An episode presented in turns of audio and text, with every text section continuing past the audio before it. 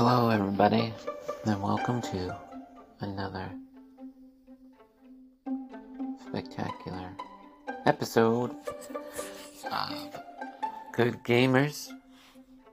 I'm your slightly amused host, James Smith, and uh, being November 2023, a few days before my birthday, I figured I would just talk about a game that I recently got for that same situation involving my birthday. Um, it's called Super Mario Wonder.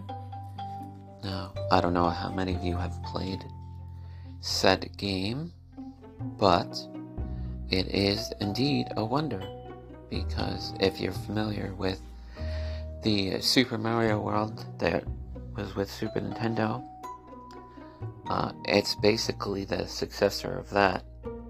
You know, it's got a lot of memorable characters, it's got a lot of great backgrounds, it's got a lot of silliness.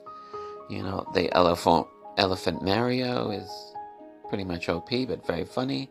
The drill Mario he helps you get through the stages a lot quicker. You know, uh, it's always fun to play as the Fireball Mario. You know, the Bubble Mario didn't really get much experience with that, but yeah, overall, it's, uh, like I said, a wonderful game.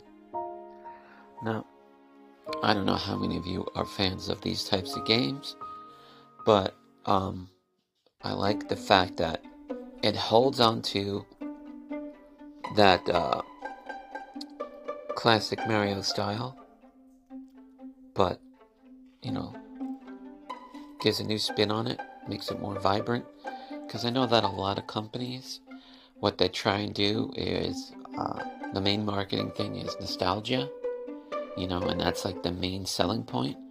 But what if nostalgia has worn off, especially with someone like me?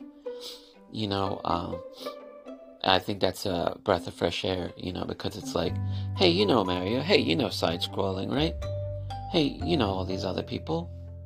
But guess what? We're not going to do the same old uh, rigmarole, you know, like we're going to give you new characters, we're going to give you new abilities, but it, it has that same sense of Mario funness, you know, as, as I had as a child, and I'm sure many of you did. Um, yeah, I think I, I summed that up quite well, James. Well, well, here, thank you, James. Yeah, I know I try to do the best I can. Yeah, I know, I get it. No need to explain. Oh, it's totally understandable. Uh, yeah, who doesn't like having conversations with themselves, right? anyway, I just figured I'd give you this brief little chit chat about a game that I got for my birthday a little early. Um, and uh, maybe, if you have the means, by, by all means, get it. If you don't, then just watch someone play it. Or you could do what I did as a child, and that's go into the store and just play it until they kick you out.